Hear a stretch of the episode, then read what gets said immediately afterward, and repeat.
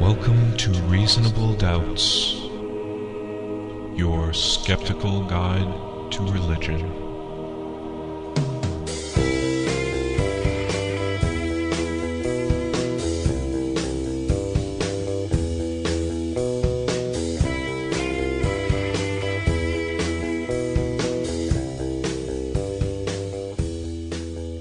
Welcome to Reasonable Doubts, the radio show and podcast for those who won't take things on faith. Coming to you from Grand Rapids, Michigan, the clasp on America's Bible Bra. You can find us online at www.doubtcast.org, or those of you in West Michigan can listen to us on Public Reality Radio, WPRR 1680 Ada, Grand Rapids, or streaming live at publicrealityradio.org. My name is Dave Fletcher. With me in the studio are my fellow Doubtcasters, Professor Jeremy Bean. Just Jeremy Bean is fine, but thank you. And Dr. Professor Luke Galen. I'll retain both those titles. I figured you would. Uh, so, fellas, we have Christmas coming up soon. And as a part of that, there's strife. Peace on earth, goodwill towards men, and battles. Battles over lots of ridiculous little things mostly including signs at this time of year. Yeah. Well, I, I just before we go into the war on Christmas and all the signage and everything, mm-hmm. I I just want to declare that I am I am one atheist that is against the war on Christmas. Chicken. Uh, yeah, I just you know don't have time to be upset about whether or not somebody says Merry Christmas or Happy Holidays. I quite frankly get tired of the whole thing. But that's just me. No, and, and I agree, and I love Christmas. And, um, you know, when I walk into Costco and they say Merry Christmas, usually they say Happy Holidays. But if they say Merry Christmas, it's like someone saying God bless you after you sneeze. You take it in the way it's meant. Here we have some examples of people who are um, seem to be using their blessings as a bit of a, a way to start a fight. The Center for Family Development, a Catholic based nonprofit in Bethesda, Maryland, uh, is going to start a bus ad campaign to show that they believe. The I Believe Too campaign which consists of 10 buses in the Washington, D.C. area with side posters, and 10 buses with tail posters, and 200 with interior posters. I'm assuming they're not professing belief in Santa Claus or no, Christmas no, spirit. no. They they say things like, "Why believe? Because I created you, and I love oh. you. For goodness' sake." Signed, God. And, and this is being done, as Joellen Murphy says, our goal is to counteract the AHA, that's the American Humanist Association, with a positive, upbeat ad that identifies God as our true and loving creator. Now, clearly the AHA has done and said something nasty that needs to be combated with a positive message, right? Well, what have they done? Well, the AHA is running their own bus campaign um, around Washington, D.C., $40,000 holiday ad campaign that started last month. And what their ads say is, quote, why believe in a God? Just be good for goodness sake. Okay. Those evil monsters. It's about time someone came out with a positive message to combat that kind of heresy from the AHA. Oh, I wonder if they have the uh, the Catholics have the monopoly on quoting God. I mean, can the atheists put up a bus sign that says things like, you know, "Don't eat shellfish" or "Stone your disobedient child"? God. You know, I mean, they can't be the only ones who attribute words to God. Why can't we just Or- put, put? Yeah, I, I think that would actually be a better strategy. I mean, as Out far to as, lunch, be back in a millennium. God. I I don't know if the billboard strategy is going to be so effective at promoting uh, atheism. At, uh, perhaps, I suppose, the whole raising consciousness thing, maybe. Right. Um, but yeah, something like that, where it was taking actual scriptures that are scriptures people wouldn't really want. right. up there? One, one on the side of a billboard. You know, and I'd love to. That's not promoting atheism so much as just being, you know, Right. How are they going to argue against scripture? Yeah, exactly. You put some of the filthy passages up there about uh, men who ejaculate like donkeys and, and that sort of thing. Or how about the divorce? You know, he who divorces his wife lives in adultery. God. There you go. Yeah, I mean, Mm-hmm. put the scripture up there. They can't complain, and if they do complain, then um, it falls right back on them. Right. That's a that's a great idea. But I, I really um, like this AHA campaign because it is positive. They're saying be good for goodness sake. You don't have to be good because of Santa Claus or Jesus or any of that. Just be good. Yeah, I think it's less offensive than some of the bus campaign things I've heard Oh yeah. proposed, and and uh, and I think it's uh, less ominous than things like the "Imagine No Religion" billboard that the FFRF Right. was putting around because that. I, I mean, I understand the purpose of it, but that has some Marxist overtones to it. Uh, sure. and and I, I'm not I'm not sure people are going to get the right message from that. Right, and the uh, BHA, the British Humanist Association, uh, said a month ago that they're going to start running ads that say, "quote There's probably no God. Now stop worrying and enjoy your life." So yeah, we have that, and there are uh, more signage wars going on in this time of peace and love. The Washington Capitol signs. Yeah, state capital. Yeah, so the Freedom from Religion Foundation uh, got the lobbied for the right to put up their placard there next to the uh, other religious displays, and it says, "There are no gods, no devils, no angels, no heaven or hell. There's only our natural world. Religion is but myth and superstition that hardens hearts and enslaves minds." And so they got to put that up in the Capitol uh, next to the other ones, and the um, and then it was stolen. There was a twist. It was stolen and then recovered within a day, and Oh. then put back there. Bill O'Reilly even did a piece on this, saying that uh, it was equivalent to uh, the negativity was equivalent to saying something like, you know, if there's a display on Martin Luther King, they should have an anti-black display next to that. For, you wow, know, wow, which That- I'm not sure is the. Is, And I have to say, it's not really that positive message that we necessarily uh, want to have out there around this time of year. It does seem like a fairly I don't know if mean spirited is the right term, but it's a it's a very negative approach to Well, something that Well, should be it, it's on the opposite side of the George Washington bust uh, from the nativity scene. Yeah, Yeah. Now here's what the, the FFRF guy said. Uh, his rationale was, yeah, his rationale was, look, um, this might all look cute with. I'm paraphrasing him, like with baby and Jesus and such. But the Christian philosophy is that uh, if you don't believe in this uh, little dictator, you're going to burn in hell. Sure. So what's positive about that message? Oh, that's a very good point. I don't know. Can we be accused of inconsistency though?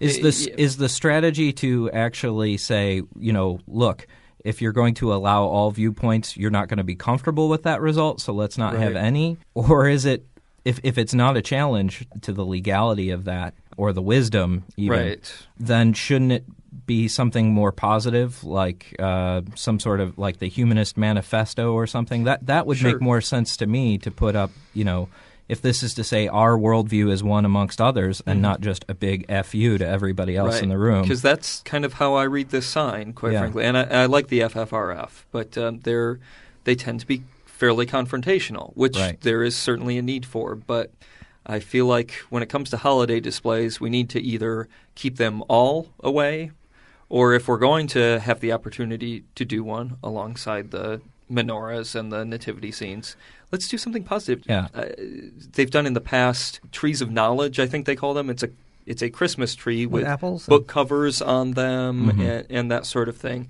And that I think is much more positive and frankly aesthetically pleasing. Placard, nice though it is, is is not much to look at. and and it's more of ju- it's more of an issue than just what image are we putting out there for people to know. It's also an, it's also a statement on consistency. yeah. I think our side has some difficulty on where exactly do we stand on these issues and how do we be consistent. We say separation of church and state, but then Mm-hmm. we will stick these things on. You have people like uh, the Pledge of Allegiance guy, um, Michael Newdow. yeah, Michael Newdow, um, claiming that um, atheism is a religion. Well, but then we're arguing no, it's it's not a religion. It's Right. the absence of it. Uh, we we have some we have some very difficult problems when it comes to legal challenges and that sort of thing of being consistent. What is our position? Where do we come down Well, on these? typically in these in a movement, there's there's two things. There's the um, don't offend anybody, do it for a PR value. In which case, the, mos- the the message would be positive. Like in the gay rights movement, they were you know don't dress as a flaming Right. offensive homosexual. Just say I'm your family next door. And then there's the other Yeah. part of the movement that says. It's the principle of the matter. It's to make a point, and in that case, sometimes you want to provoke people. You wanna and there's be always out there, tension you between those be- those two things as as Yeah. to what's the best PR versus what is in fact an accurate point that you want to make. Yeah. No, that's that's true, and um, actually, that I think Guess we'll ties just in. have to live with that tension. Yeah, yeah. Um, but that ties in nicely with an email we got recently. This comes to us from Dwayne up at Ferris State University, which is just a little bit north of uh, Grand Rapids here. Starts off, thank you for the excellent podcast. Well, thank you for listening to it. Uh, I'm an atheist working to bring free thought to the Ferris State main campus, and am doing an exploratory group on Facebook. It's the Ferris State University Atheist, for those of you at Ferris State who are interested. And I wondered if you wouldn't mind saying a word or two about it on your next podcast. Now that I have shamelessly attempted to get you to plug my activism, it's okay. We love activism. We will shamelessly plug it. Well, and, and shameless as it was, two of us are employees for Ferris State University, so Yes. uh, kind of got to help your own. And there is actually a um, CFI Ferris State group that um, I'm not sure if they're active yet, but but we're trying to get one launched. So perhaps if you could pool your resources with the people involved with that, find them on Facebook. Um, anyway, um, that was just a personal note to you there. Uh, he has a question for us that he'd like to hear our thoughts on. With the large influence of Christianity in America today, one wonders why atheism or rational thought isn't more prevalent. The ideals that freethinkers adhere to are not, at least maybe to us, are not se- seemingly too far fetched for the general public. While great advances are currently being made in the awareness of our position, prominent intellectuals, books, news, movies, etc., why is it that we remain as the largest unheard minority in the country? Recent estimates place non-believers between 9 and 15% of the population. That sound about right to, to you guys? Depends on how you define it. There's probably uh, three or four percent atheist, another maybe three three percent agnostic, and but then you get another five or six that's like Spiritual or yeah, don't or, care? a, a great, you know, a spirit, not necessarily a god, or the principles of the universe. It's, it just really depends on how you ask the question.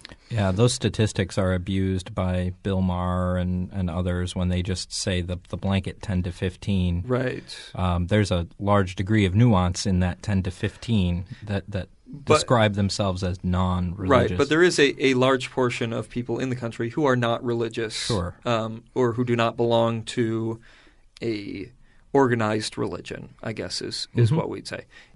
So it is a it is a sizable group, certainly. Um, there have been great advances, he goes on to say, in our movements slash thoughts in the past as well. Where has the ground been lost, and why? How can this be reversed or overcome? Is it that religion is so ingrained into our culture that we really do have so many atheists in the closet? Is it that the leaders or people that we look to to represent us so animatedly reject free thought? Is there a meme connection, as Dawkins seems to allude to? So, what do you guys think? Why are we so invisible? That's such a big question. It's a very big question, that's a big actually. question. Uh, and, and are we invisible? I mean, is the premise of the question even Uh, correct? I mean, you could say certainly from looking at the bestseller list that we're not invisible. There's a lot of people. You could say that broad cultural literacy is going to include a fair degree of. I mean, anybody who's educated in, in history and literature is going to come across a, a fair deal of skeptical viewpoints Yeah. and and uh, and and if it's a question of well, but yet people still don't seem to understand how a lot of atheists think and that sort of thing. Mm-hmm. I, I would say, well, let's look at the statistics on how many religious believers actually know the doctrines of the Bible or know or nor- know their own religion's faith was- claims. right, Uh, you, you, or know each other's. yeah, the the stats that have come out on that show the average, you know, American's biblical literacy, not to even mention these other religions, is woefully, woefully inadequate. So I, I would suggest though that where we are as a as a movement, as a group, invisible, would be in Washington. Politicians pander to every other minority group, but they will run for the hills if they get connected to any kind of free thought group or, or anything like that. Yeah, I I think culturally, I mean, House. House is an atheist, okay? And that's one of the most popular shows on television. uh, the doctor, Yeah.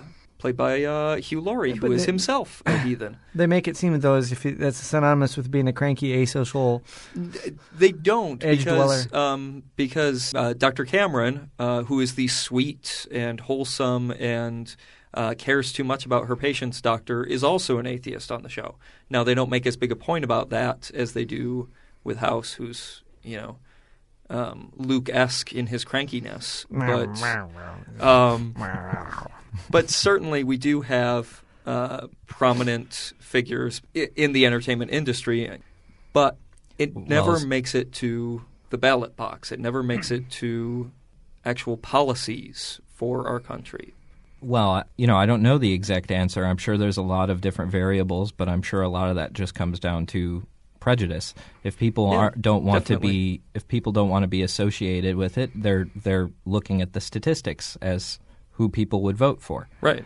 And it's not just atheists that encounter that political prejudice. Well, Uh, look at look at Muslims. Sure, sure. So, so overcoming that, I, I suppose you just have to stay in there and Mm-hmm. put a positive image forward, and uh, people need to communicate with their theist friends and be out there and say, "I'm a non-believer, and the devil doesn't have horns." hmm But as as far as some sort of formula, what is the one thing that's making this the case? I, I just you know don't know. It's a complex And, situation. and it comes back to the whole idea about do we just you know keep our uh, heads down, be polite, and by example show people that we're good, or do we get out there loud and proud, um, put up signs in Capitol buildings and all of that, and, and try to get in your face with that? I I don't know.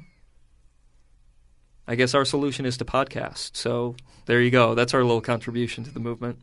like like Luke was saying, you know, this is true of every movement, and you know, it's just I, it's probably just going to have to remain that way.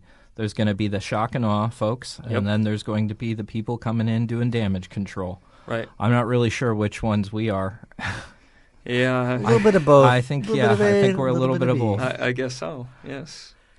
I'll be the cranky house. And if you uh, go through iTunes and check out the various other podcasts in our category there, religion and spirituality slash other, you'll find a little bit of both.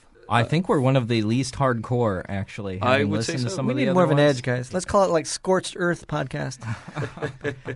I'm actually proud of our lack of edge. I- Yeah. I, but Yeah. maybe that's just my Chicken. yeah. You make peace. I've come to bring a sword and separate people. Uh, You're, so you're following Jesus' example. I'm following Jesus. I'm bringing a sword. Okay. Wow. Our, our good little Christian. All right. Well, let's get back into it. Our last episode, Cross Examining the Four Witnesses, Part 1, was one of our best received episodes so far. We've gotten huge response from it. I was amazed. I, I actually was thought we were really risking something doing a two-parter on this because Mm-hmm. I thought I didn't know if people would appreciate a one-parter, but instead we got gobs of feedback. You can serialize it. You know, Last we heard, the Bible was clinging to life. Tune in next week. So the, uh, the the bad news of that is that means that expectations for this episode are raised. So let's uh, try not to disappoint them, and let's get back into it. Uh, first, a brief recap of what we went over last week in our look at the four Gospels.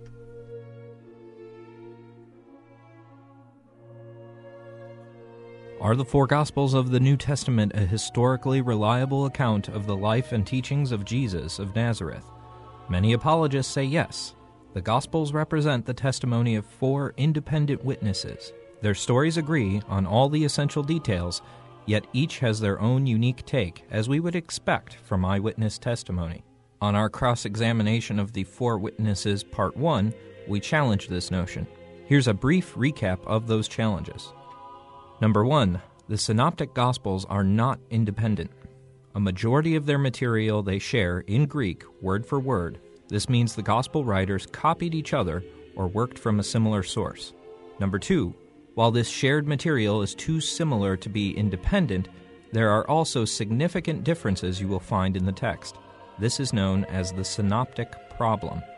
Number three, we've argued that the differences between these Gospels are systematic and they point to different and incompatible conceptions of Jesus' nature, life, and teachings held by the individual Gospel writers.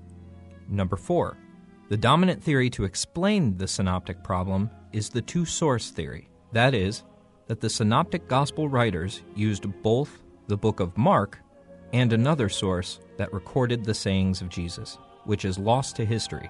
This other source is referred to by New Testament scholars as Q. Number five, the two source theory assumes Markan priority. Markan priority is the view that the Gospel of Mark was written first, and that's how it could be used as a source by Matthew and Luke. We presented many arguments in favor of Markan priority, too numerous to repeat here. If it is the case that the Gospel writers present not a unified account, but rather an evolving conception of who Jesus was, and that many of the claims about Jesus, his life, nature, and teachings are not the record of history, but a record of these ancient editors' own beliefs, then the Christian religion cannot claim to rest its doctrines on fact, only faith, and that faith might very well be at odds with the truth. And now, here it is, part two of our Skeptic Sunday School on the Four Gospels. So, we talked a lot about um, reasons for Markan priority and the Q gospel and, and all of that last week. What are some of the objections that apologists are throwing out there to this argument? Uh, the kind of claims and arguments that we made on our last episode. We rattled off a lot of information in the last one. Yes, we did. And of course, there's going to be a lot of different criticisms. One place to start, and where I thought would be a valid place to start as Mm-hmm. far as looking for how do apologists answer these, um, was to consult some of the big best selling apologists that are out right now. Sure. Some of you may be aware of uh, the Christian apologist Lee Strobel, Oh, sure. best known for his Case for Christ book. I think in the last year or so, uh, Lee Strobel released The Case for the Real Jesus, where he actually takes up a lot of the biblical scholarship relating to Jesus and who he was specifically. The New York Times bestseller. We can't have all the bestsellers ourselves. We need to uh, share the wealth a little bit sometimes. The subtitle of Strobel's book is A Journalist Investigates the Current Attacks on the Identity of Christ. So I picked this one up from the library to see what did Strobel have to say about some of the things that we brought up, Markan priority, uh, how do some of the authors change their accounts over time to reflect their own particular viewpoints. This all sounds like very important stuff in Yeah. a book about the real Jesus. Yeah.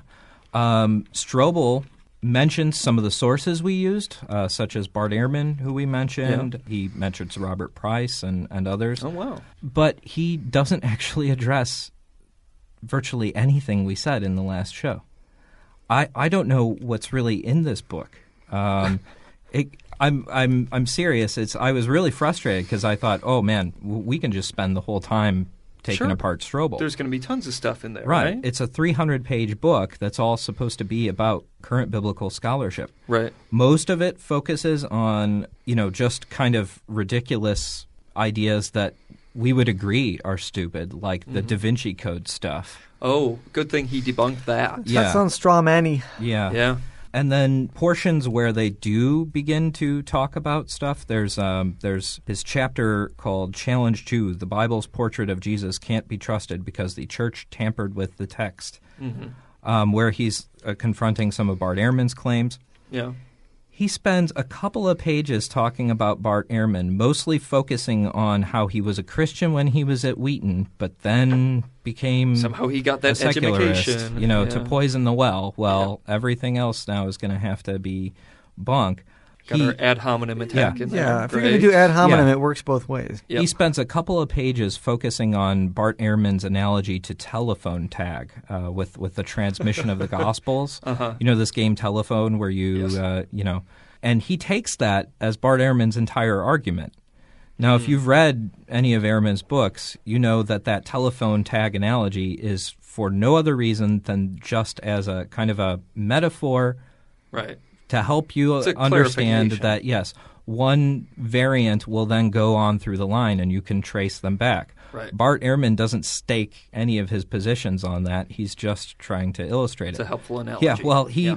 he focuses several pages on that, and then just switches to a Christian apologist uh, talking about his views on inerrancy. I mean, there's there's no substance Now, isn't in the telephone claims ta- he's considering. The telephone tag is typically used to account for if it was an oral tradition and these people, separate sources, heard Jesus talking, that they would the message would be passed down and there would be alterations, that there would be slight paraphrases. differences, Yes. So you you know he if Jesus actually said something like you know I want you to love your enemies and do good to those who mistreat you. Somebody might say. Um, Treat people better who mistreat you, and love for enemies is a good thing. Or they would paraphrase it, right? Right, And so you wouldn't find word for word passages there between the gospels. like so we do. As so that's a critique. I mean, I Yeah. would think that's a that's a Well, critique of. That's part of his point. I think his broader point is uh, looking at the manuscripts, uh, the copyist errors.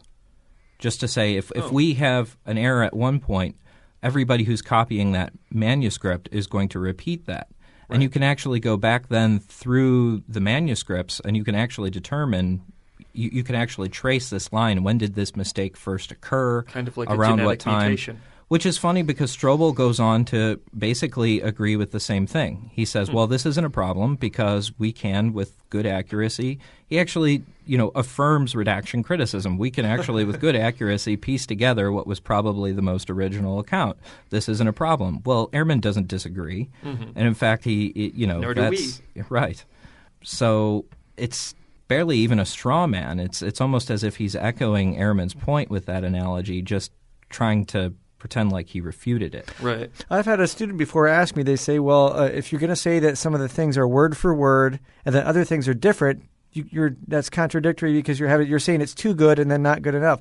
I think the point is though is when you read the different gospel accounts, it's not mixed together. It's word for word in passages. Then the passages will stop the word for word, and then there'll be something added on that's not in the other ones. Now, again, Right. if it was four different people or whatever, different uh, points of view listening to it, you would have the differences mixed together. You would have them not be word for word things.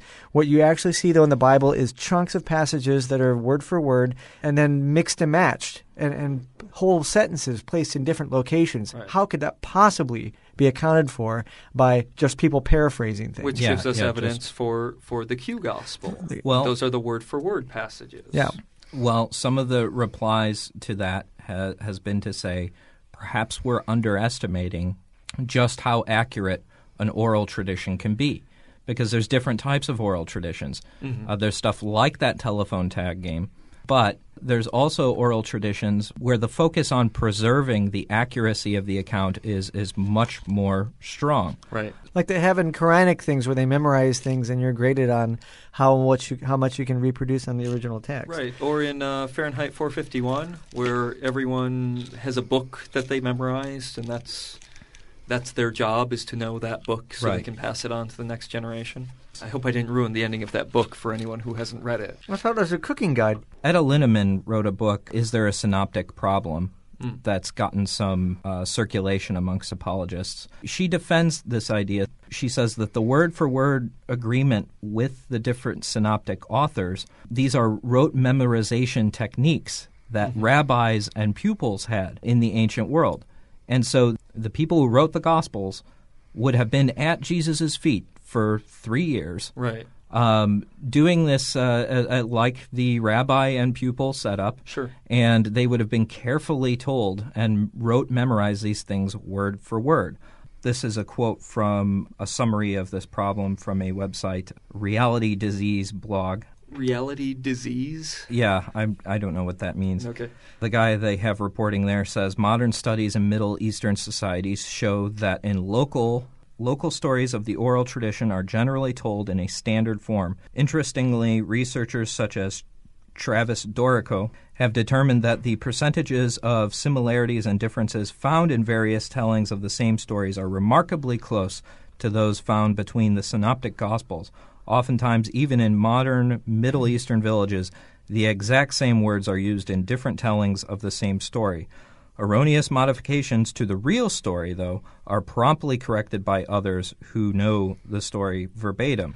So he thinks that modern studies and then uh, hypothesis of the uh, rote memorization together could account for why all these things would be preserved verbatim.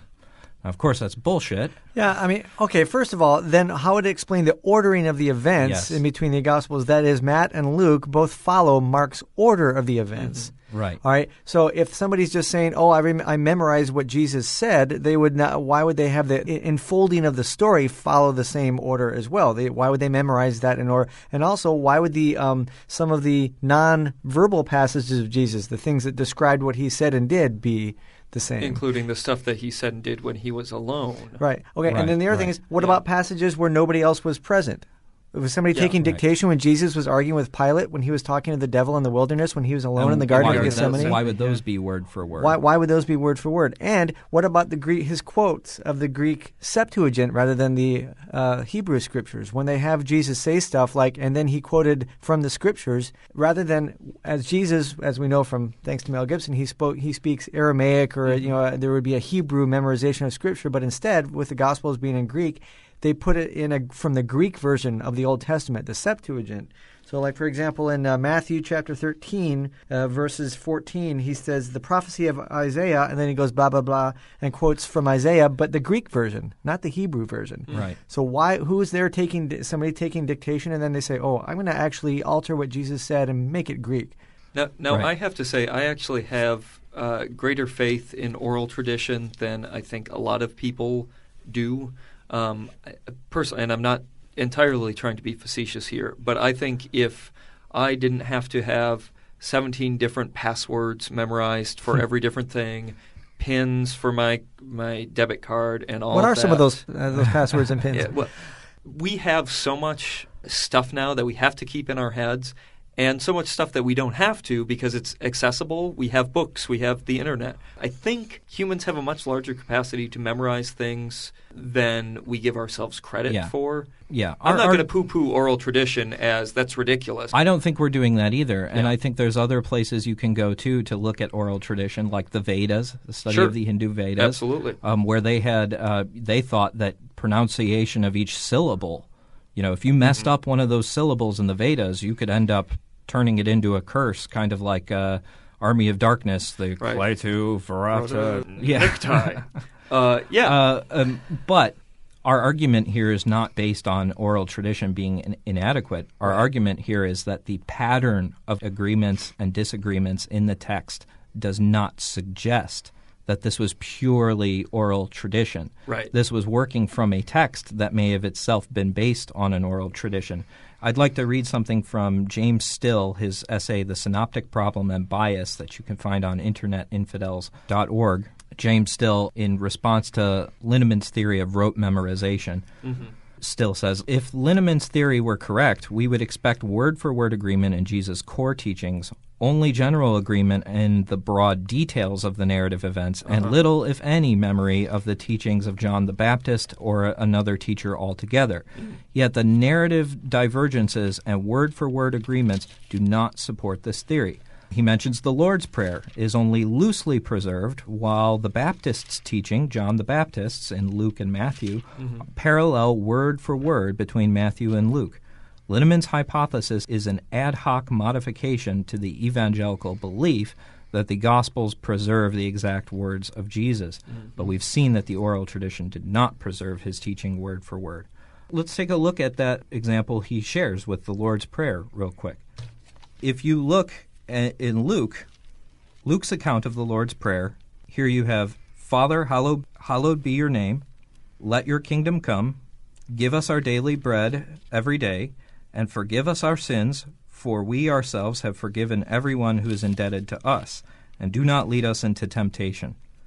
Matthew's account, it shares with Luke's, Our Father who is in heaven, hallowed be your name. Well, it adds the who is in heaven mm-hmm. Says, Let your kingdom come. Then it adds the famous, Let your will be done, even on earth as it is in heaven. That's not in Luke. Hmm. It says, Give us today our daily bread. Kind of shortens that extra redundant passage every day. I was going to say that Yep. that irritated me. It says, And forgive our debts as we have forgiven those who are our debtors. And it says, And do not lead us into temptation, as Luke's account says, but it adds to it, But deliver us from evil. If you go to Mark, Mark has a simple one liner. Really? I just flew in from Nazareth, and boy, are my arms tired. But um, bum. Here, Mark Mark eleven twenty five. Whenever you stand praying, forgive, if you have anything against anyone, so that your Father in heaven may also forgive you your trespasses. And that's all he wrote. And of course, we would expect something like that from Mark because, like we talked about on the previous episode, Mark is the earliest, it's the crudest, it's uh, doesn't have all the fancy flourishes the others do. So it is that is like you know uh, if you, if people are going around disciples are memorizing Jesus's text uh, his speakings word for word boy you'd think that they would get it right on at least the Lord's prayer uh, that that would be a passage they could probably and that's not even close to being uh, they they share some about what was that fifty percent similarities and then Matt tacks on a bunch of other stuff. Well, and Mark is entirely different. Why is that not memorized word for word in the same way that other things are?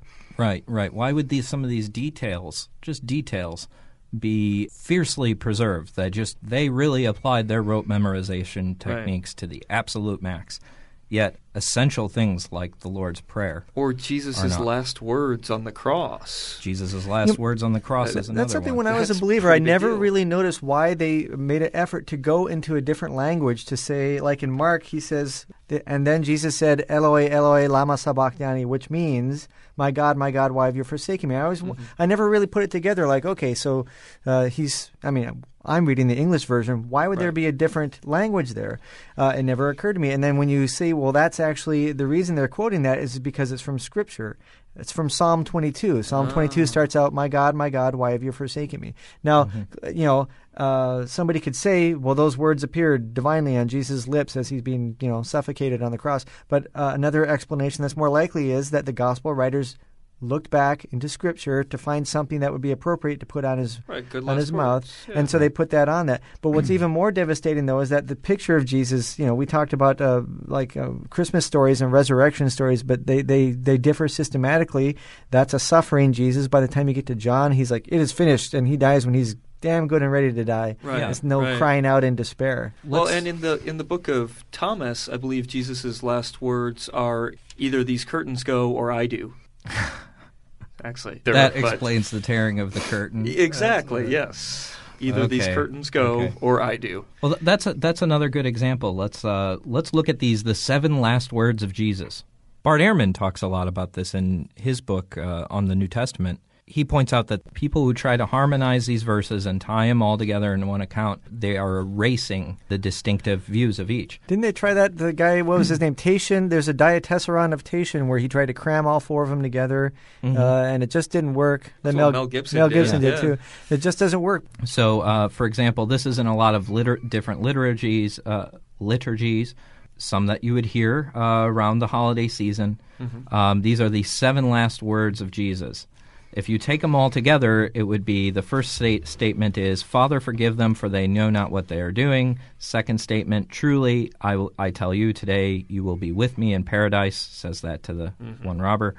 Third statement, Woman, here is your son. Fourth, My God, my God, why have you forsaken me? Fifth, I am thirsty. Six, it is finished. Seven, Father, into your hands I commend my spirit. Now, that's what they would expect us to believe if we harmonize them. This this was kind of the sequence of what Jesus said. Well, that's fine. There's nothing there that contradicts. But when you break them apart into their own respective gospels, um, in Mark, all you get is, "My God, my God, why have you forsaken me?" And Well, he croaks, right?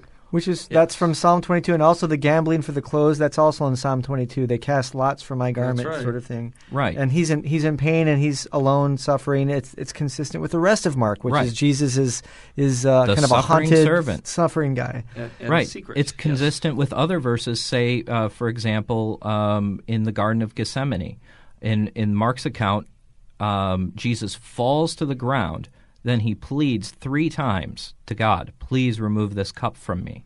And of course, in his on the cross, he feels forsaken, by God. Yeah. Well, let's let's forward uh, to to Luke, Mm-hmm. to Luke's account. Now, we talked a lot about Matthew and Mark last time. We didn't talk about the distinctive differences in Luke. Right. In Luke, a lot of these where you hear where he has changed things from Mark and other places, it's consistent with the theme of Jesus being a prophet. Not just a prophet, but a prophet to the whole world, and not just to Judaism. He adds the Gentiles because, as we know, Luke and Acts are two a two book set where he does ministry to Gentiles, not just the other Jews. And so it's a consistent theme that Jesus would be somebody who's not here just for the Jews, Right. and he's uh, also a good Roman citizen. He's not going to threaten things. So if, if in the crucifixion account, the whole three robbers thing, that's only in uh, in Right. in Luke that they have a commentary between these two guys that are in in between their suffocation managed to say, "Oh, we're guilty of something, but this man isn't."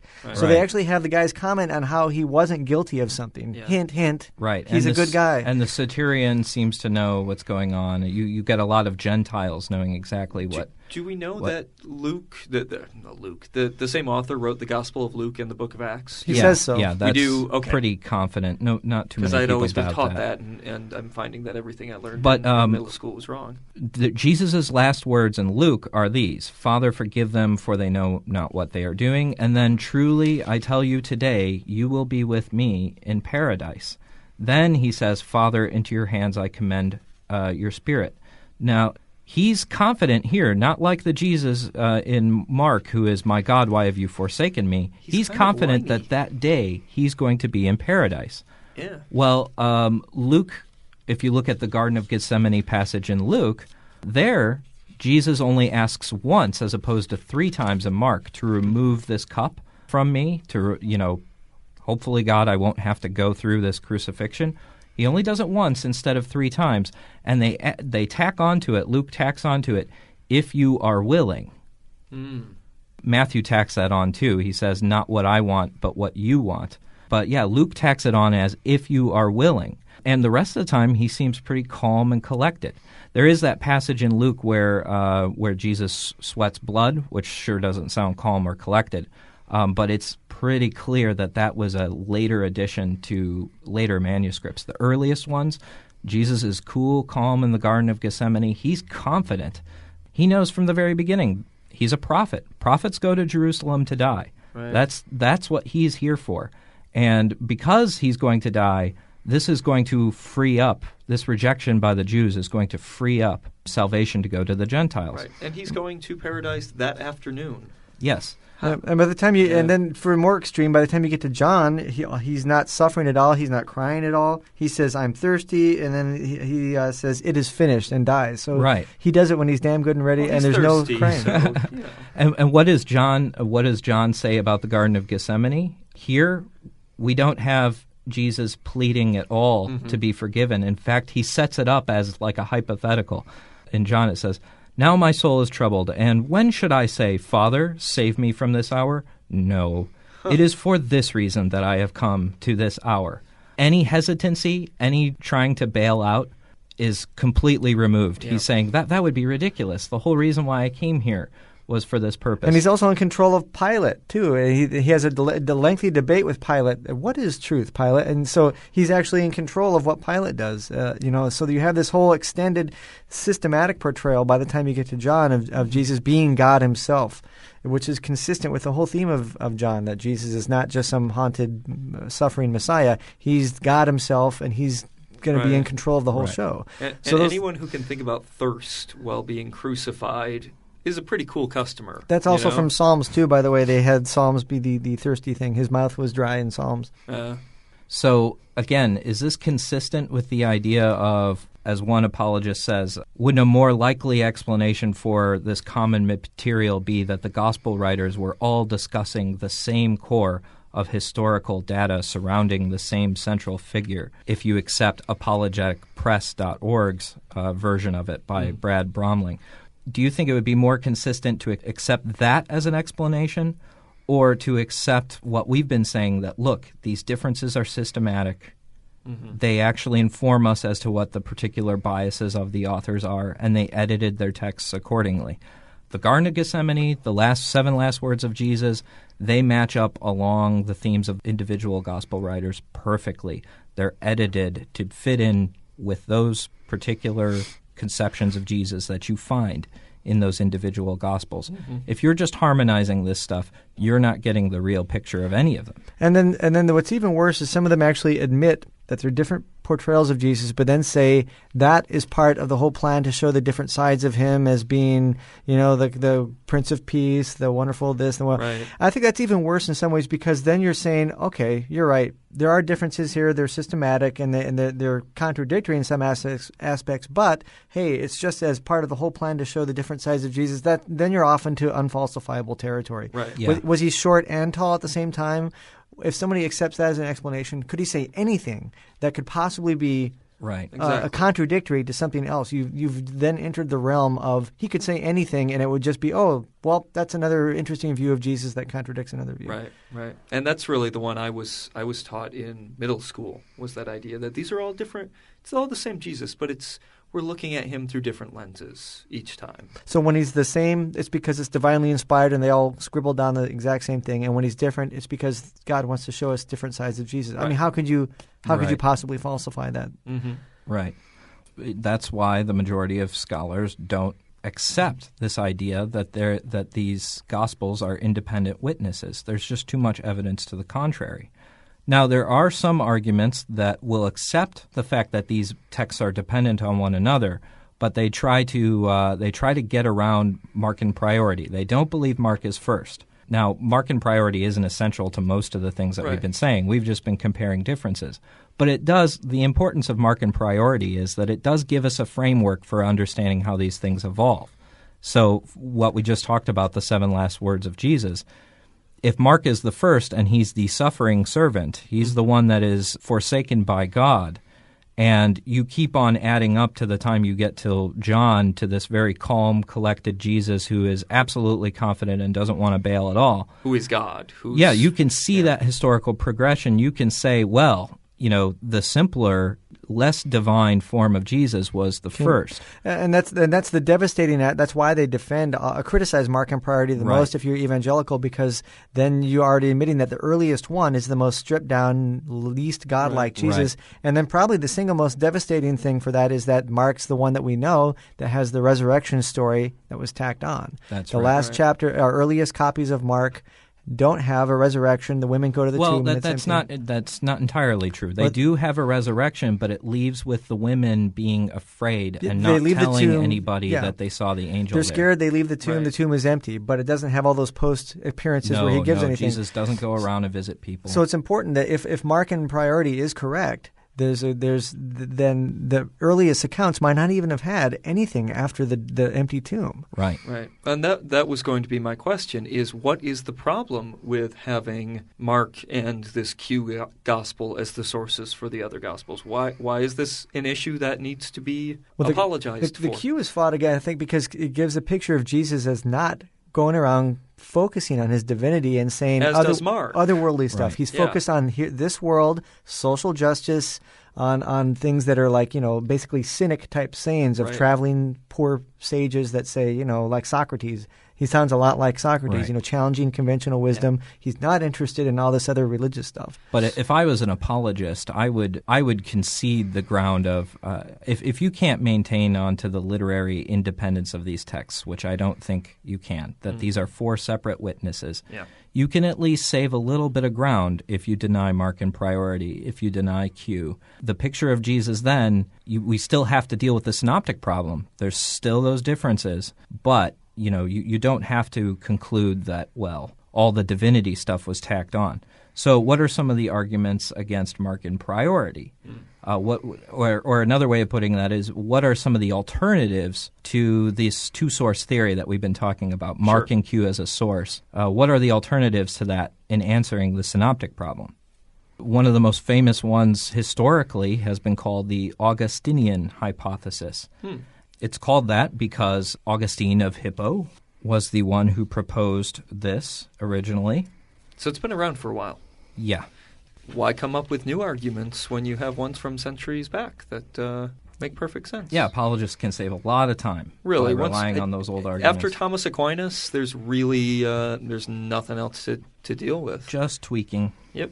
Augustine of Hippo wrote, um, and this was around the, the 5th century, he wrote, Now those four evangelists whose names have gained the most remarkable circulation over the whole world, and whose number has been fixed at four, so he's talking about the four Gospels, mm-hmm.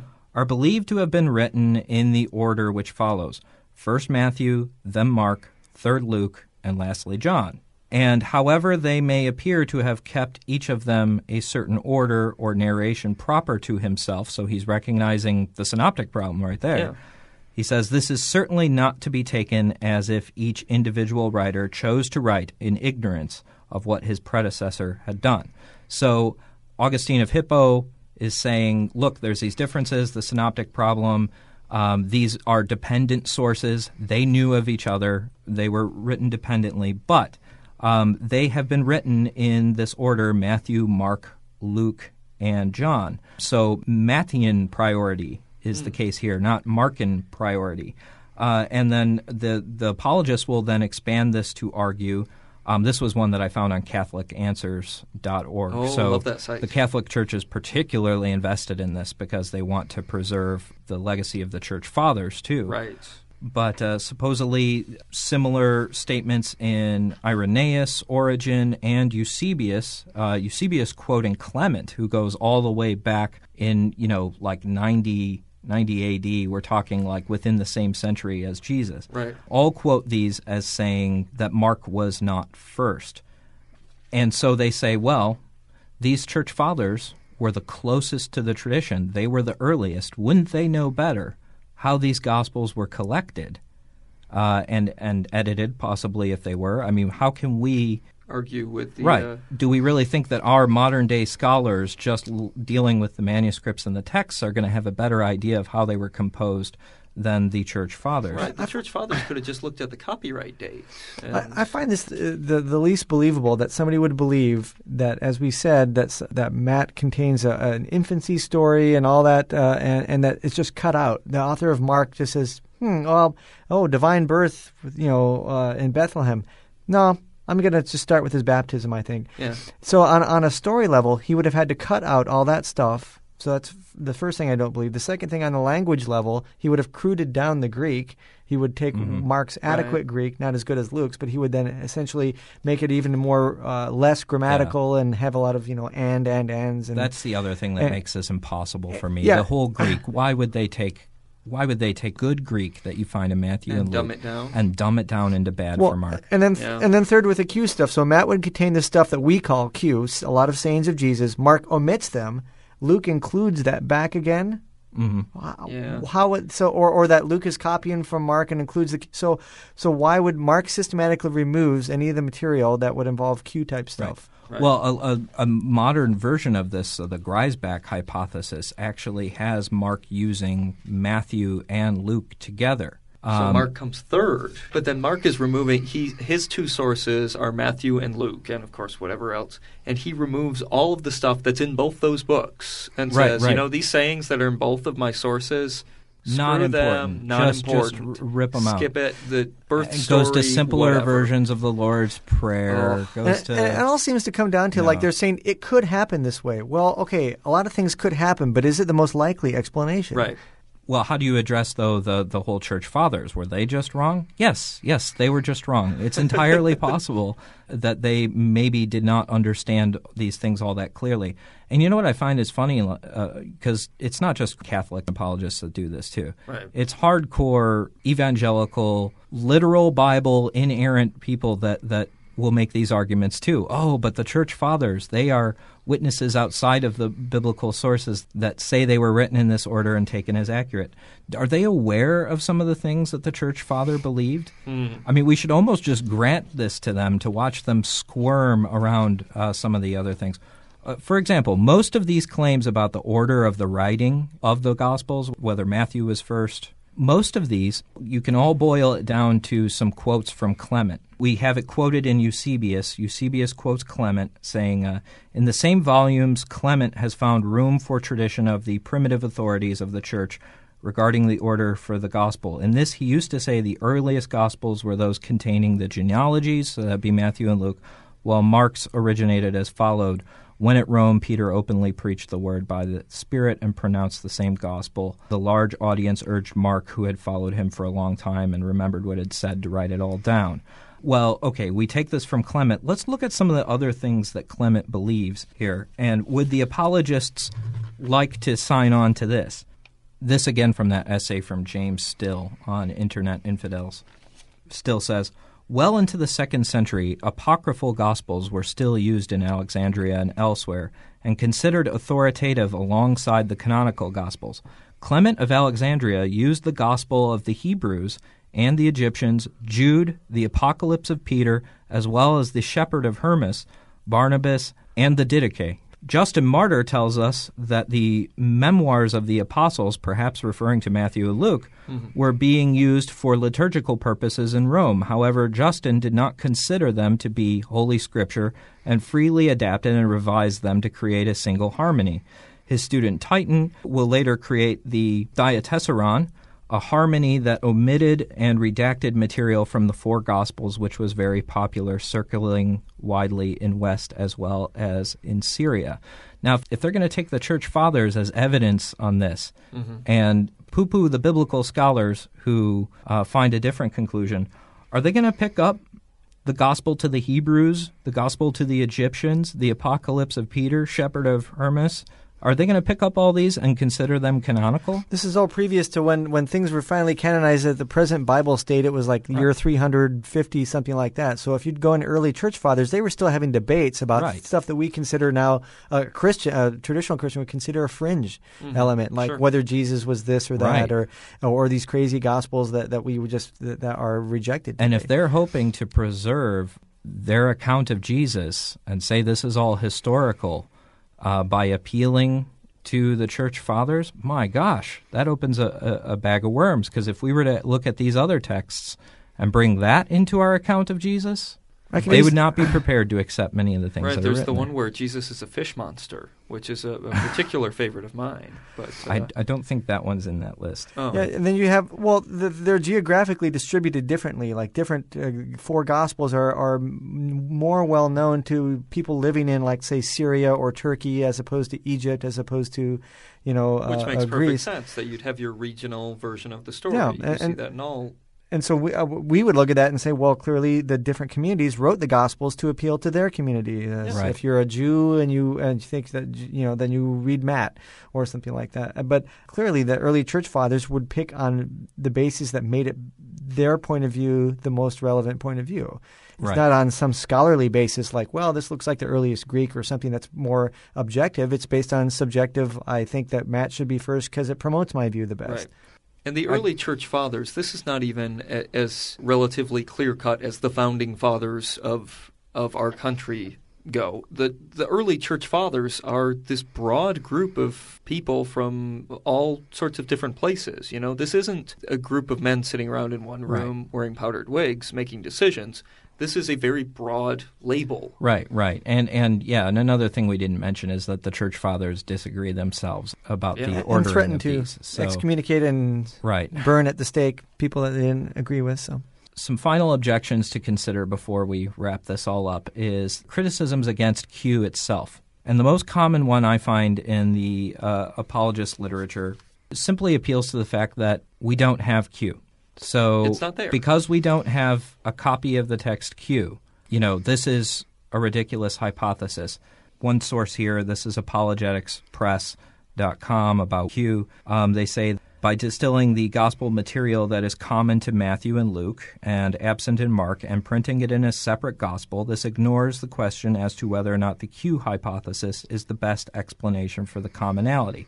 So there is a kind of a uh, almost an Occam's razor argument here. Mm-hmm. Should we accept a theory where we have to posit this text outside a hypothetical text like Q? Sure. Is, not that an extra thing in your theory? Um, yeah, but the other part of Occam's razor is that we take the simplest explanation that accounts for the most amount of data. They're right. Compe- so what? and the simpler, in, the competing yes. explanation? The simplest explanation is God well, did it. And this is where he says a more likely explanation is that the gospel writers were discussing the same core of historical data surrounding the central figure. Well, we've already seen why that's bunk.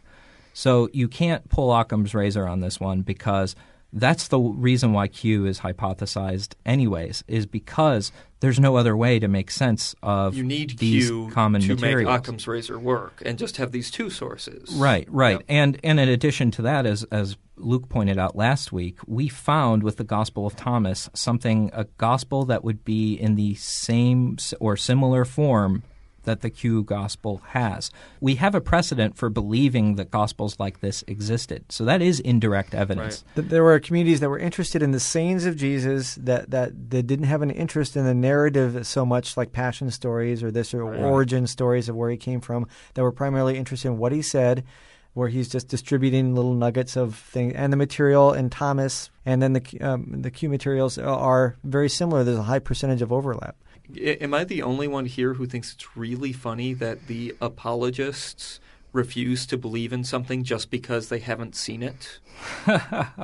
I mean, what has happened here? Well, We're the ones putting faith in this thing that Yeah. we, we haven't seen. it, it is ridiculous. Yeah. But you know, when it comes down to it, even that's a little bit mistaken because we do have Q. We have Q Right. in Matthew and Luke. Yes. we have Q preserved for us. And even if it's even if it's not just one single source Q, even if even if There it's may not have been multiple yeah, Qs. Even if the Q has more text than would be in either Matthew or Luke, that's not important. What's important is that they shared a similar source right. outside of Mark that we don't have anymore. That's the real the real point, Mm-hmm. not what literally may have been included in document Q or right. not. It, it may actually, as I've hypothesized in, in my uh, thesis, is that um, Q was actually a collection of greeting cards um, from a very early uh, uh, Hallmark kind of company. So it's it, you know it's just sayings of Jesus that were collected, and, and Matthew and Luke gathered up their cards and uh, and wrote them into the Gospels. Well, isn't that special? Yeah.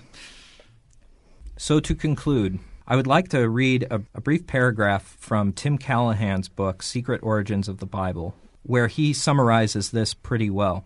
Callahan writes My reason for challenging the testimony of the four witnesses are as follows. We would not believe in the testimony if the supposed witnesses garbled the chronology and the history of what he had supposedly lived through. If one or more of the witnesses had widely differing testimony on a key issue in the case, John, Mm-hmm. their conflicting testimonies would have to be dis- discounted if it's obvious that one witness is merely parroting the words of another or was found to be quoting testimony from another trial, the synoptics, even frequently using the same phrases, we would naturally throw out his testimony. If the testimony of other witnesses who had differing accounts of what happened were arbitrarily excluded from the trial by a judge, we would suspect that the trial was rigged. All of these problems are seen in the testimony of the gospel witnesses. And with that, the doubtcasters rest their case.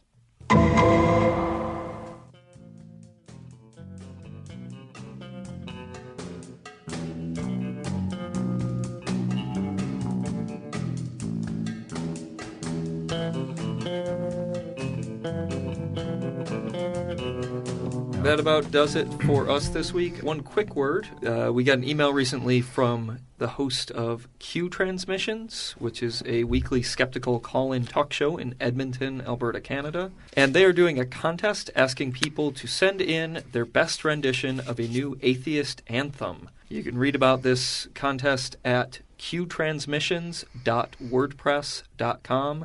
And that's the letter Q and the word transmissions, no dashes or spaces or anything like that. Uh, so please check that out and uh, come up with your songs. If you have something good, let us know what you have too. That's all for us for this time. Tune in next time for uh, Nika Lally. Nicolali, She's going to join us for the holidays. mhm, our present to you. Thanks for listening.